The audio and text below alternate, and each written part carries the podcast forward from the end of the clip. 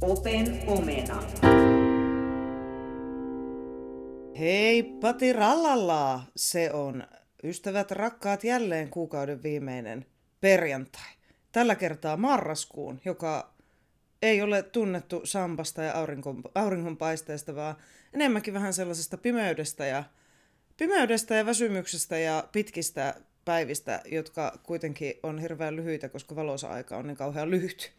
En tiedä, onko teidän työssä käyty tämmöisiä keskusteluja, mutta minä, minunpa työssä on.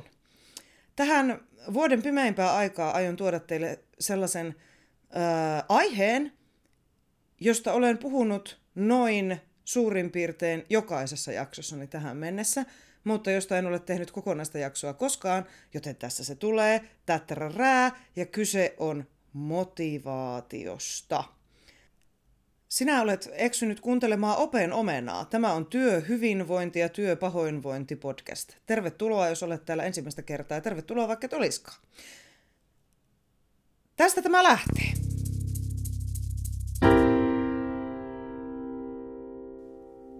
En liene ainoa opetusalan ihminen täällä linjoilla, joka aina silloin tällöin painiskelee sen asian kanssa, että oppilailla ei hirveästi ole motivaatiota opiskella opettamasi ainetta. En tiedä, ehkä, ehkä, ehkä teillä on, mutta minulla ei ainakaan aina ole. Ja ne motivaation tai motin puuttumiskeskustelut, ne nostaa päätään hyvin usein tälle ennen vuodenvaihdetta, koska siinä on semmoinen jonkunlainen virstanpylväs ja sauma. Omassa työssäni niitä keskusteluja käydään ennen kaikkea sen takia, että lapset ja vanhemmat kuvittelee, että koska mä opetan valinnaisaineita, niin niitä voi sitten, sitten koska tahansa ää, näin halutessaan jättää pois lukujärjestyksestä, mutta asiahan ei niin mene, vaan, vaan tuota, niin ne, ne kielivalinnat, mitä ihmiset tekee kolmannella luokalla, niin ne on sitovia yhdeksännen luokkaan asti, yhdeksänteen luokkaan asti, ja sen asian kanssa pitäisi vaan pystyä elämään, vaikka, vaikka sitten yleensä siinä kuudennella ja seitsemännellä luokalla varsinkin niin siinä motivaatiossa tapahtuu suurin otkahdus. Ja näitä keskusteluja, kun sitten kun opettaa pelkästään niitä valinnaiskeskusteluja, keskusteluja, valinnaiskieliä, ja näitä keskusteluja, kun käyt about joka päivä, niin se alkaa vähän syödä sitä omaa motivaatiota. Menin tässä päivänä yhtenä ilmoittautumaan semmoiseen koulutukseen ja, ja, ja koulutuksen ha- aiheena on haastavat oppijat ja haastavat ää, tilanteet.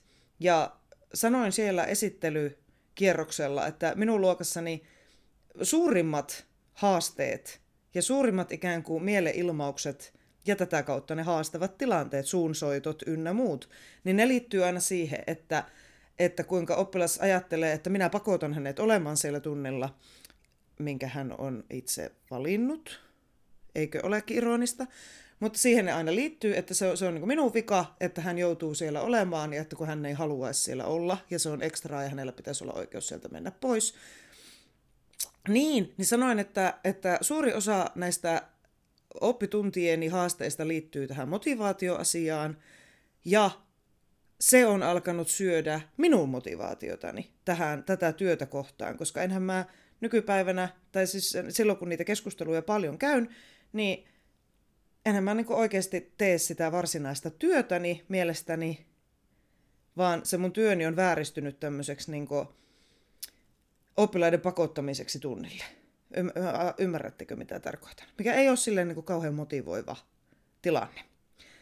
Ää, koulutuksesta ei nyt tässä vaiheessa sen enempää, mutta, mutta, mutta kun tämän olin sille sanonut ääneen siellä, niin rupesinpa pohtimaan sitten sitä, että kappas, kappas, minähän painiskelen tässä omassa työssäni tällä hetkellä ihan sen saman ongelman kanssa, mitä ne mun oppilaani joutuvat painiskelemaan siellä minun tunneilla. Eli ihan samalla tavalla minulla on kadonnut suurelta osin motivaatio opettaa sitä vierasta kieltä. Ja kun mä sitten yritän perustella sille ihmistaimenelle, sille, sille tuota niin, ää, seiskaluokkalaiselle, että, että, että mistä se motivaatio voisi syntyä, se ei synny pakosta, Se ei synny siitä, että mä sanon, että sun on pakko täällä olla ja sitten ensi viikolla on kaikki ihan ok. Se lienee ihan päivänselvää.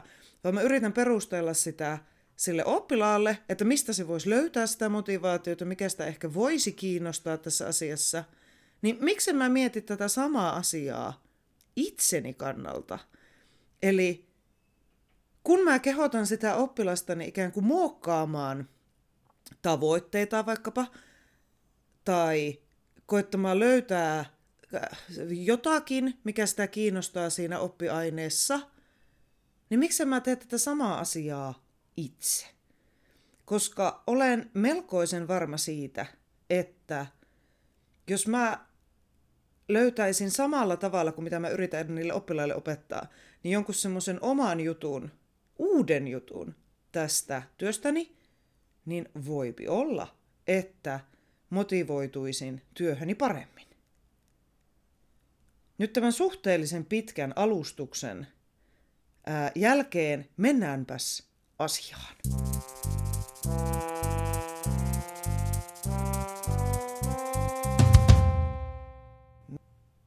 Meninpä taas internettiin ja katsoin, että mitä lähtee ää, motivaatiolla ja työhyvinvoinnilla.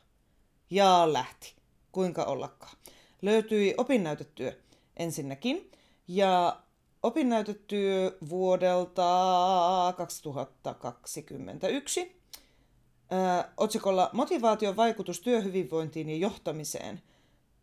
Case on tässä pääkaupunkiseudulla toimiva tilitoimisto ja opiskelija on Linda Dahlstedt. Ää, täällä, täällä erityistä ihastusta ainakin minussa herätti se, että tässä oli nyt nimenomaan tämä johtamisen ja esimiehen vinkkeli tähän motivaatioon ja työhyvinvointiin huomioitu aivan omana kohtana. Mutta mistä lähtee opinnäytetyö aina, niin tietenkin teoriasta ja siitä, että mistä motivaatio syntyy. Lukion ö, psykologia minulle ainakin ö, läväyttää aivonystyröistäni semmoisen herran nimen kuin Maslow, Abraham Maslow, ja hänellä on tämmöinen tarvehierarkia. Ehkä on tuttu juttu sullekin. Mutta ajatuksena siis se, että motivaatio syntyy tälle hierarkisesti erinäisistä asioista sillä tavalla, että ne alemmat asiat täytyy olla ensiksi kohdallaan ennen kuin voidaan siirtyä siinä hierarkiassa ylemmäs. Ja alimpana siellä on tämmöiset fysiologiset tarpeet, kuten vaikkapa ruoka ja vesi, joita ilman ihminen ei vaan niin yksinkertaisesti pysty elämään. Kun taas sitten mennään tarvehierarkiassa ylöspäin, niin tulee turvallisuuden tarpeet, turvallisuus ja järjestys, elämänhallinta liittyvät näihin asioihin. Kun taas nämä kaksi porrasta tai palikkaa on täyttyneet, niin tulee keskimmäinen taso eli kolmas taso ja siellä on sosiaaliset tarpeet, seura muista ihmisistä, ihmissuhteet. Ja neljännellä tasolla on arvostuksen tarve, mihin liittyy itsetunto ja maine tai kunnia, kunnioitus muilta. Kun taas sitten sillä ihan ylimmäisellä, viimeisellä ää, asteella, pyramidin huipulla, tämä on ainakin, minua, minä muistan, kuvattu semmoisena pyramiidina, niin siellä ovat itsensä toteuttamisen tarpeet, jotka taas mahdollistaa tämmöistä henkilökohtaista kasvua ja huippukokemuksia. Tällainen noin niin lyhykäisyydessä oli Maslown tarvehierarkia. Jos tämä kiinnostaa enemmän eikä ole tuttu juttu, niin googletapas Maslow ja W on viimeisenä.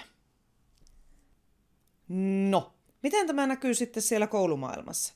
No on helppo ajatella, että siellä pohjalla ne ensimmäiset perusasiat, niin kuin vaikkapa se ruoka ja juoma, niin on sellaisia, ne on sellaisia asioita, jotka näkyy meidän arjessa lasten kanssa aika nopeasti. Eli jos lapsella on nälkä, niin se ei kerta kaikki se esimerkiksi opi tai käyttäydy kauhean hyvin. Et sillä alkaa tuota niin, tulla jonkun sorti lieveilmiöitä. Sama juttu, jos lapsi ei tunne oloaan turvalliseksi ryhmässä tai turvalliseksi jostakin muusta syystä, eli vaikka on jotakin kotona häikkää, niin se alkaa heti vaikuttaa siihen, että miten se suhtautuu siihen opeteltavaan ainekseen. Tai minä ainakin ihan tämmöisellä keittiöpsykologian lisensiaatin tutkinnolla olen huomaavinani tällaisia, tällaisia asioita aivan arkipäivässä. Sitten oli se keskimmäinen taso, missä oli sosiaaliset tarpeet, mikä taas liittyy sitten koulumaailmassa hyvin voimakkaasti siihen, että miten se lapsi tuntee olonsa siellä ryhmässä. Ja sitten kun se vaikkapa ei tunne oloaan hirveän tuota, niin mukavaksi siellä ryhmässä, niin sehän alkaa kanssa näkyä hyvin voimakkaasti. Eikö vaan? Eli jos lapsella ei ole kavereita, sen takia varsinkin alakoulussa arviointikeskustelussa jutellaan paljon näistä sosiaalisista asioista. Eli jos lapsilla ei ole vaikkapa ystäviä omassa luokassa, tai niissä tapahtuu niissä ihmissuhteissa jotakin muutosta, tai, tai, tai ne on jotenkin jatkuvassa kehitystilassa, niin silloin oppilaan on hirveän vaikea keskittyä ja motivoitua ja asennoitua optimaalisesti siihen opeteltavaan ainekseen. Eli nämä asiat täytyy kuitenkin olla kunnossa ennen kuin voidaan mennä tänne ylimmille tasoille. Ja nyt keskittyisinkin tässä höpöttelyssä näihin ylimpiin tasoihin. Eli nelonen ja vitonen, mä kertaan.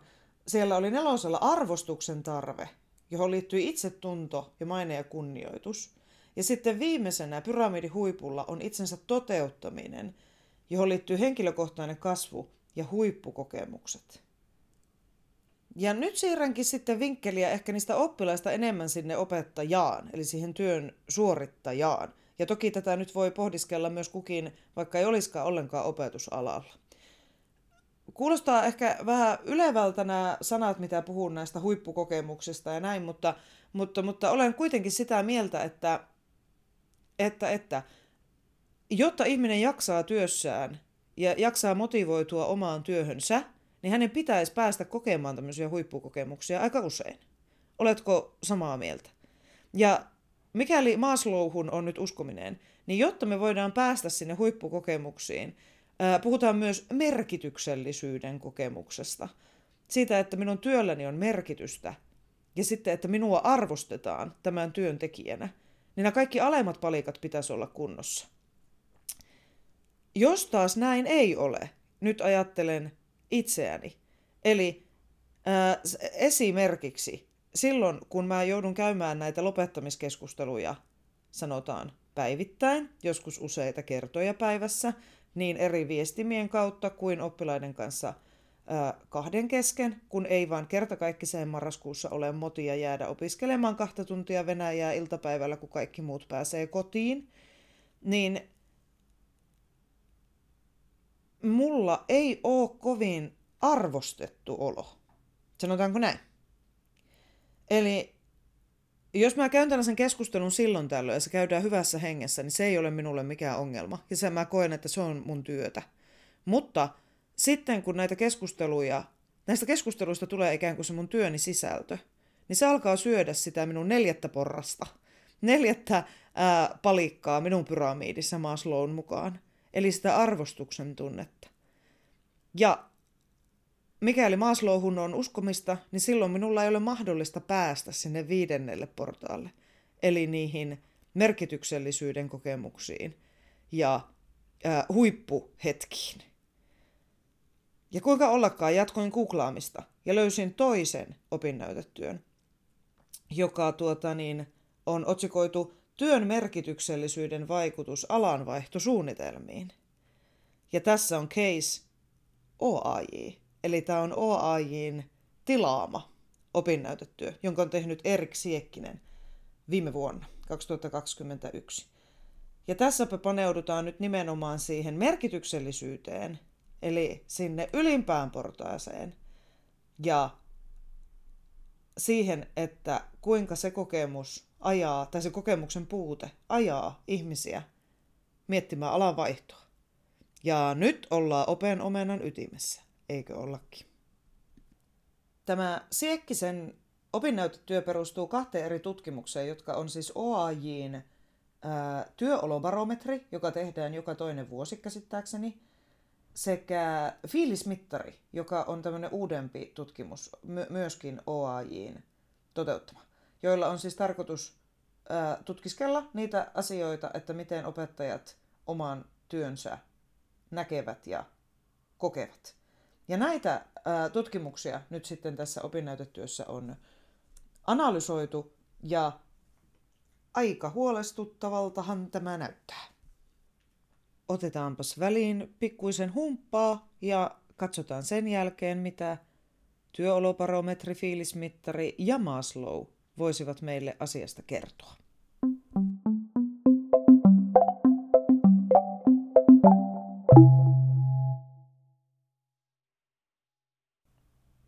Tämän työolobarometrin mukaan opettajien alanvaihtohaaveet on viime aikoina lisääntynyt aivan valtavan paljon ja tästä on puhunut myös ystävämme opettajalehti hyvin paljon viime aikoina. Aina silloin tällöin on tämä ollut käsittelyssä muussakin mediassa. Toki alanvaihtohaaveet tai alanvaihtoaikeet on aina aikeita ja se ei aina tarkoita sitä, että jokainen, joka olisi alanvaihtoa koskaan miettinyt, niin todellisuudessa sitä sitten lähtisi toteuttamaan, mutta siitä huolimatta kehitys on aika huolestuttavaa. Viimeisimmässä opettajalehdessä 18. marraskuuta kannessa on tämmöinen kuva mielenosoituksesta, missä mielenosoituskyltissä lukee kolmasosa lopettaa, kuka silloin opettaa, mikä kertoo nyt tästä ongelmasta myös. Mutta ää, niitä syitä ää, miettiä alanvaihtoa, niitä voi toki olla muitakin kuin pelkkä motivaatio, mutta keskittykäämme nyt tänään tähän motivaatioasiaan. Ja tässä tuota niin, Siekkisen opinnäytetyössä ää, pohdiskellaan sitä, että mistä opettajan motivaatio syntyy, mikä ylipäänsä ajaa ihmisiä alalle opettajiksi ja mikä on sitten haasteena sille, että se, se motivaatio säilyisi pitkän uran loppuun asti. Jos kuulet rouskutusta, niin se on minun pikku chihuahuani Martta, joka päätti, että nyt on hyvä aika syödä vähän nappulaa. Mutta se rytmittäköön tätä motivaatiokeskustelua sopivasti. Asiaan. Siekkinen listaa täällä pohdintaosuudessaan, että opettajan työhön yleensä näiden barometrien ja fiilismittarien mukaan ajaa tämmöinen sisäinen motivaatio. Tätä voitaisiin sanoa sillä sanalla kutsumus, jota vihaan aivan yli kaiken, koska sillä perustellaan erilaisia asioita, varsinkin tämmöisessä sosiaalisessa mediassa käytävässä keskustelussa että opettaja on tämmöinen kutsumusammatti, mutta, mutta tämä sisäinen motivaatio kuulostaa paljon kauniimmalta. Tämä Siekkinen kertoo tai listaa, analysoi, että opettajilla on hyvin usein hyvin selkeät ikään kuin käsitykset siitä, että mitä he arvostaa työssä. He kokee sen työnsä arvostetuksi, opettajan työn ylipäänsä. Ja sitä kautta ää, ikään kuin sisäisesti orientoituvat siihen työhön jo automaattisesti sillä tavalla, että tämä työ on merkityksellistä ja motivoivaa. Eli ovat tässä Maslown tarvehierarkiassa jo siellä neljännellä portaalla, mihin liittyy mielekkyyttä ja työn arvostusta, kunnioitusta. Ja se neljän portaan ikään kuin täyttö mahdollistaisi sitten se viiden, viidennelle portaalle tai viidennelle palikalle siirtymisen, mikä sitten pitäisi sisällään niitä huippukokemuksia ja niin edelleen. Mutta mikä sitten haastaa opettajan motivaatiota, niin työolobarometrin mukaan ja tämän Siekkisen analyysin mukaan työn kuormittavuus ja ajankäytöhaasteet.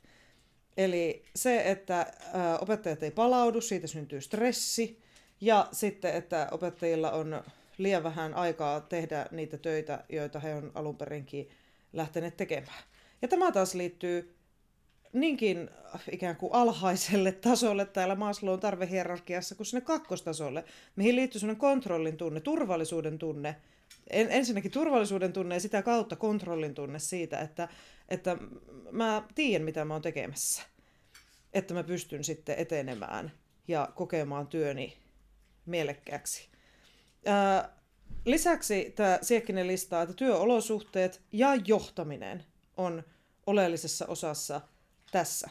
Eli siinä, että mikä haastaa sitten sitä alu, alun perin opettajalla olevaa kuvaa opettajan työstä. No, lienee päivän selvää, että jos ihmisellä on semmoinen olo, että ää, se, mitä mä ajattelin tästä työstä, ei ollenkaan pidä paikkaansa, vaan sitä haastaa jatkuvasti, sitä, sitä minun käsitystä vaikkapa työni arvostuksesta haastaa koko aika ja jatkuvasti joku asia, ja kaihertaa koko aika joku sellainen ää, sivujuonne tai vire, joka ei kerta kaikkiseen mene enää siihen minun käsitykseeni tämän työn laadusta ja arvostuksesta, niin jos nyt ei aivan saman tien, niin ainakin pikkuhiljaa ja ajan saatossa se usko siihen omaan tekemiseen alkaa loppua. Ja kyllä täällä Siekkisellä mainitaan myös siis semmoinen opettajan oman työn kunnioitus. Eli se, että siinä ristipaineessa, missä opettaja työskentelee, hän haluaisi tehdä työnsä mahdollisimman hyvin, mutta hän ei syystä tai toisesta pysty, ja niitä syitä nyt oli yleisimmin nimenomaan ajankäyttö, eli siis kiire ja ää, työolosuhteet, eli esimerkiksi vaikkapa liian suuret ryhmät, niin alkaahan se sieltä pikkuhiljaa rapista se opettajan usko siihen omaan tekemiseen. Ja sitä kautta rapisee sitten myös se hyvinvointi siellä omassa työssä.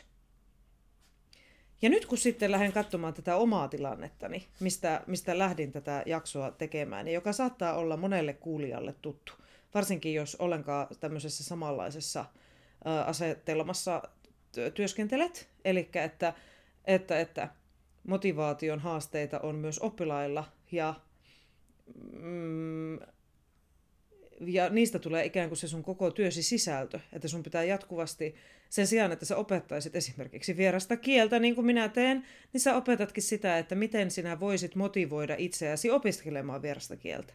Tärkeä taito sekin, mutta ajan ö, saatossa käy vähän raskaaksi. Niin, niin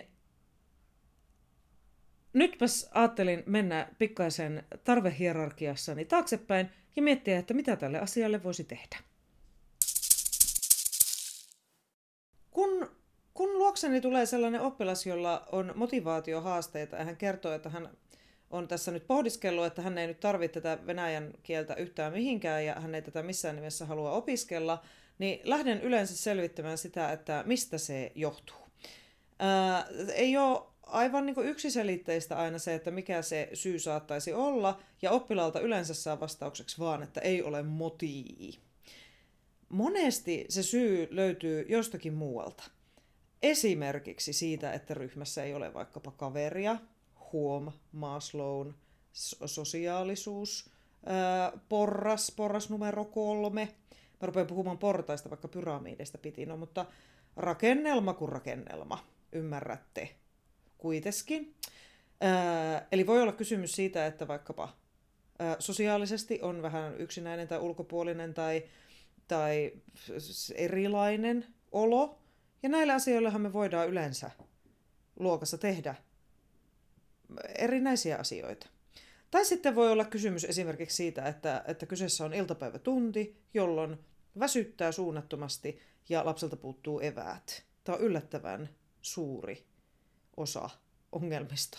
Ratkeaa sillä, että otetaan eväät mukaan. Eli Maslown perustarpeiden palikka numero yksi.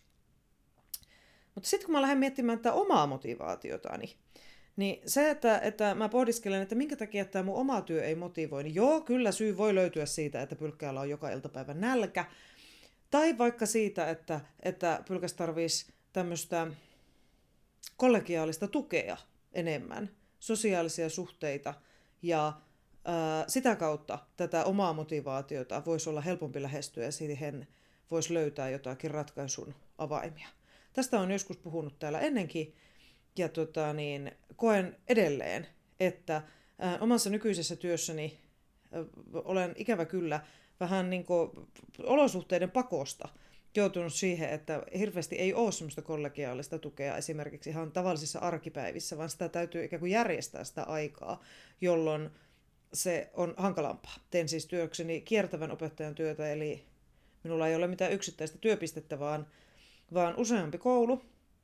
Ja, ja luonnollisesti siinä se ihmisiin tutustuminen, ihmisten kanssa niitä näitä jutteleminen jää huomattavasti vähemmälle kuin että jos olisi joku yksi tietty yhteisö. Mutta siitä ehkä kuitenkin kannattaa lähteä. Pohtia, että löytyisikö, löytyisikö semmoisesta yhteisestä toiminnasta meille ää, ratkaisuja vaikka useammalle. Tämä on muuten yksi syy, että minkä takia minä perustin tämän podcastin. Minä halusin jutella näistä asioista jollekin ja nyt minä juttelen näitä, näitä täällä tänne tietokoneelle ja minun chihuahualle ja toivon, että joku kuuntelee. Mutta on tämä lisännyt myös keskustelua, mistä olen hirvittävän iloinen ja vähän myös ylpeä. Eteenpäin.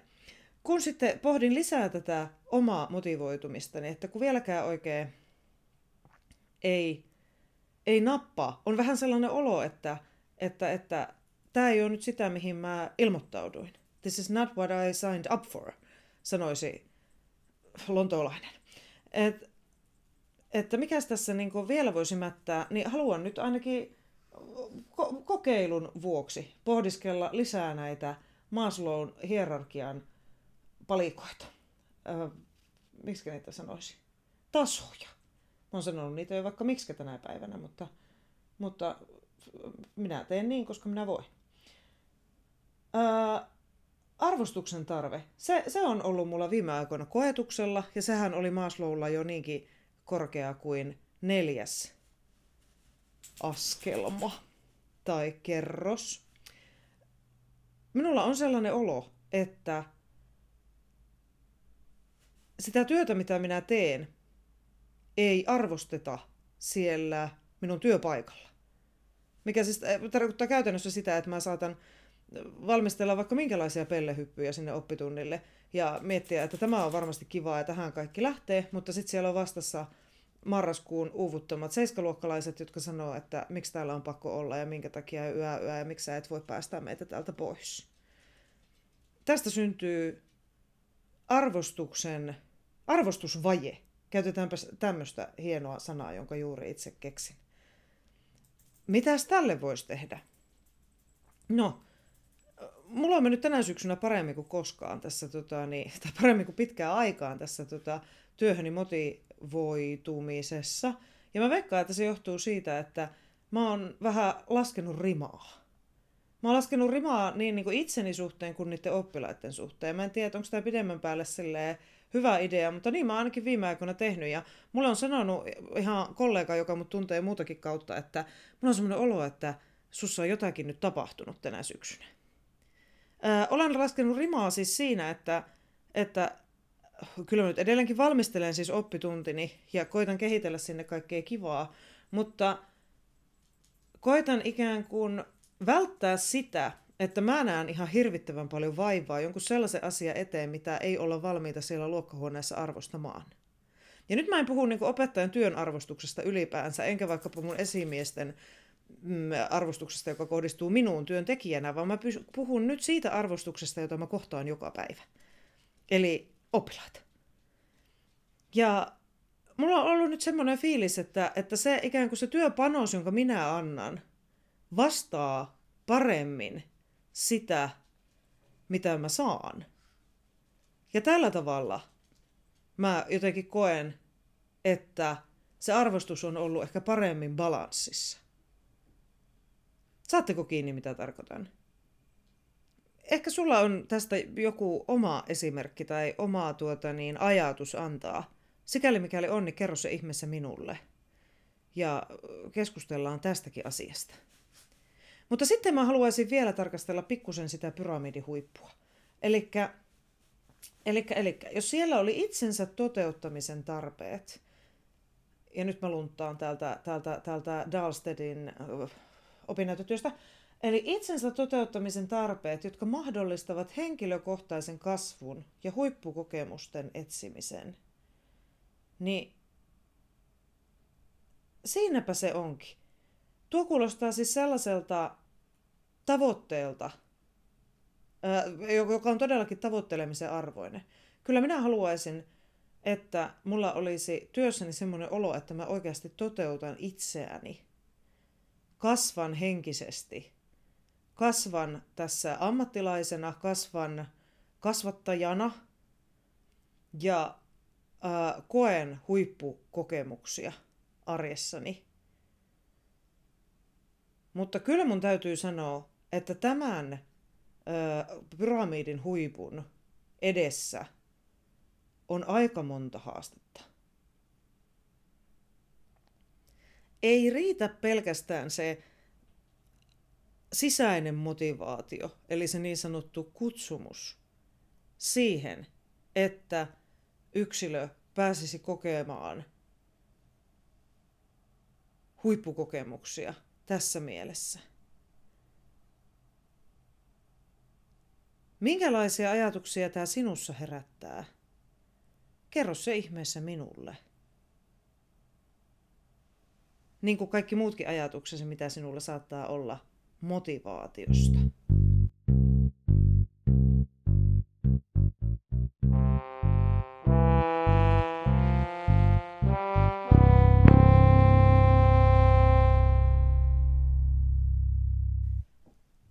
Tänne loppuun vielä sanottakoon, että ei nyt aivan mene hötön tötön pötöksi, niin ää, ja kun joku psykologi siellä varmasti haluaa minua jo korjata, tai psykologia opiskellut, tai on ihan sama, niin ää, se sanottakoon nyt vielä, että tämä tarvehierarkia, josta mä olen puhunut tässä nyt viimeisen puoli tuntia erittäin semmoisena hierarkkisena kokonaisuutena, jopa portaina tai tasoina, niin ei ole tarkoitettu ajateltavaksi niin, vaan Maslow on itse korostanut, että tarpeet, nämä tarpeet, viisi tarvetta, tarvekokonaisuutta, eivät ole täysin erotettavissa toisistaan, vaan ne, kuvaa, ne, ne kulkee ikään kuin päällekkäin ja rinnakkain ne dynaamisesti ja muutoksessa ja ja, ja aivan, aivan aina ei kuitenkaan ole kysymys siitä, että alemmat tarpeet pitäisi olla tyydytettynä, että voi päästä sitten ylemmille tasoille. Eli esimerkiksi nälkäisenäkin voi työssä olla oikein mukavaa. Näin minä tämän niin tälleen äkkipäätä tulkitsen. Tänä päivänä aika meni aivan siivillä ja olen nyt vähän sitä mieltä, että mä en välttämättä päässyt tässä nyt mihinkään sellaiseen johtopäätökseen muuta kuin, että, että, että itse olen huomannut, että oma motivoitumiseni työhöni on ollut tänä syksynä parempaa kuin vaikkapa vuosi sitten. Ja syytän sitä siitä, että siitä sitä, että olen osannut ehkä laskea rimaa tietyissä asioissa. Ja tällä tavalla koen ehkä työni jotenkin tietyllä tavalla helpommaksi ja myös arvostetummaksi, jos näin voi sanoa.